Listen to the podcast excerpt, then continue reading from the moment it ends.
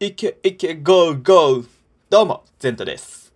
さて、今回も中野義久さんの著書、全部捨てればから第2弾をお届けしたいと思います。今回のテーマは、過去は前例となり、前例は未来を縛る。これ、なんだか耳に残るフレーズですよね。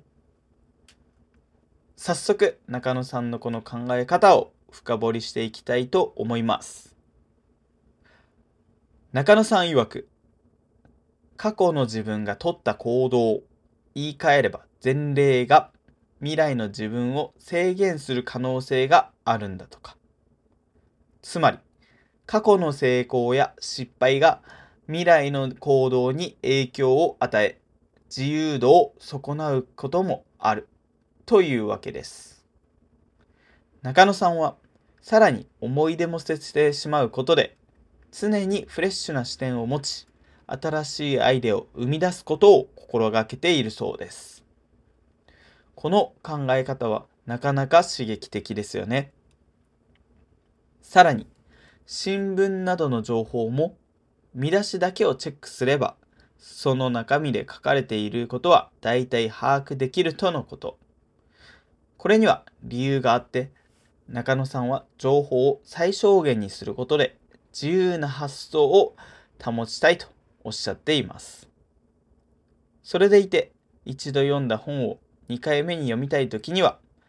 1回目と2回目で全く違う自分がそこにいるわけですからその都度新品を買って毎回新鮮な気持ちで読むんですって。まさにこだわりの癖がすごいですよね。さらに、さっきとは話は違うんですけど、情報の信頼性というのも中野さんはとても大事にしていました。気になった人にはすぐに会いに行って直接話を聞くと言います。何でも、新聞記事の真偽よりも直接会った方が信じることができるからだと言います。まさに一時情報は自分で取りに行く。物事を理解するのに最も早い手段だと言います。これすごく大切なポイントだと僕も思いました。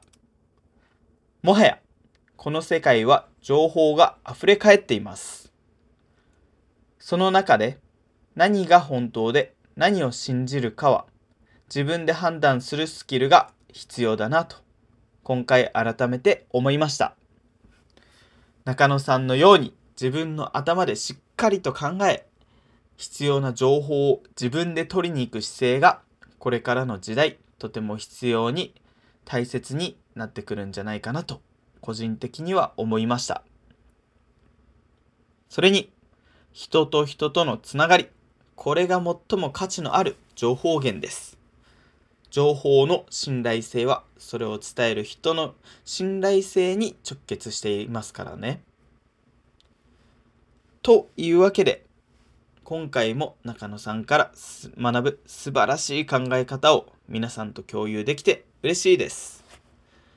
人生の学びは無限大。これからも一緒に新しい発見を楽しみながらより豊かな人生を作っていきましょう。それでは次回もお楽しみに。ゼントでした。ではまた